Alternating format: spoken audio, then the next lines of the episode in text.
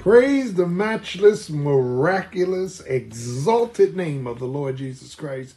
We come uh, this evening for core, and we just want you to know that Jesus is Lord, and we're going to just daily look to Him from whence cometh our help.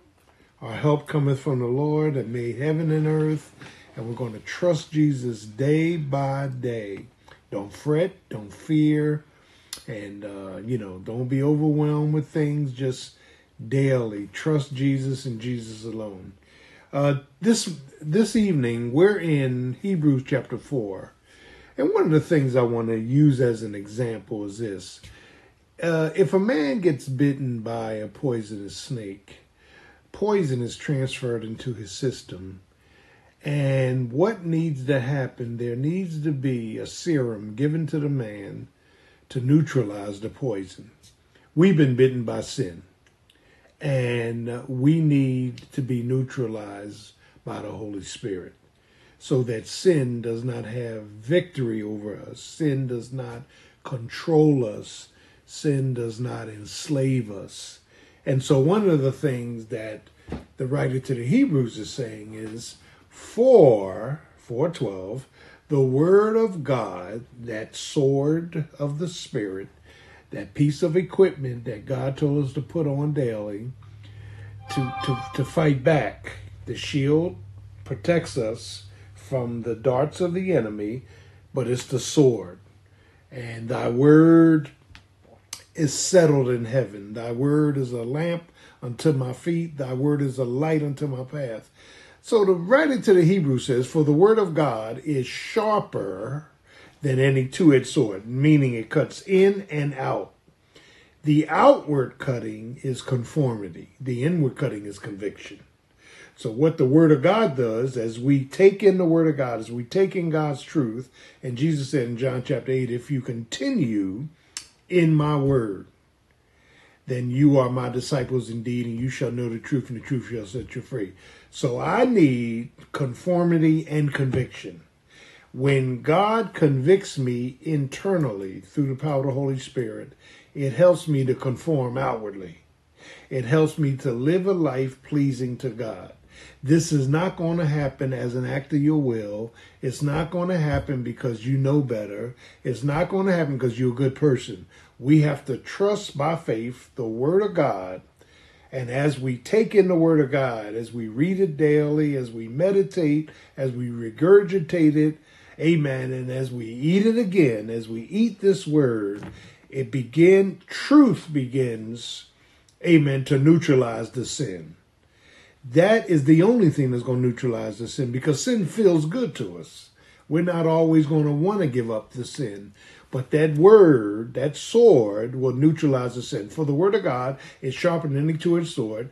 And then the second cut, dividing even from the asunder of soul and spirit. Now, this is important. What is the soul? It's the intellect, the emotions, and the will.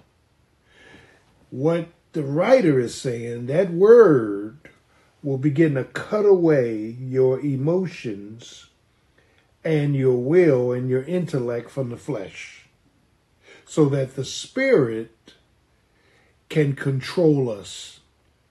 Okay? We have been in this flesh all of our lives.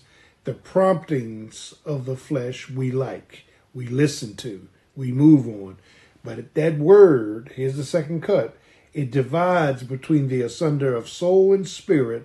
So now my emotions is not to the flesh, my intellect is not in the flesh, and my uh, will is not run by the flesh. It's a slow process of cutting as I stay in that word. Okay, so so the the first thing, the inoculation, the serum, to prevent us from being poisoned and controlled and enslaved by sin for the word of God is sharper, it's going to convict, conform, and then it's going to, to separate my soul from this flesh nature. But third, it's a discerner of the hearts and intents of the hearts and of the mind. The word helps us to make good, godly decisions. It's a discerner. So I don't need to go into no mysterious prayer.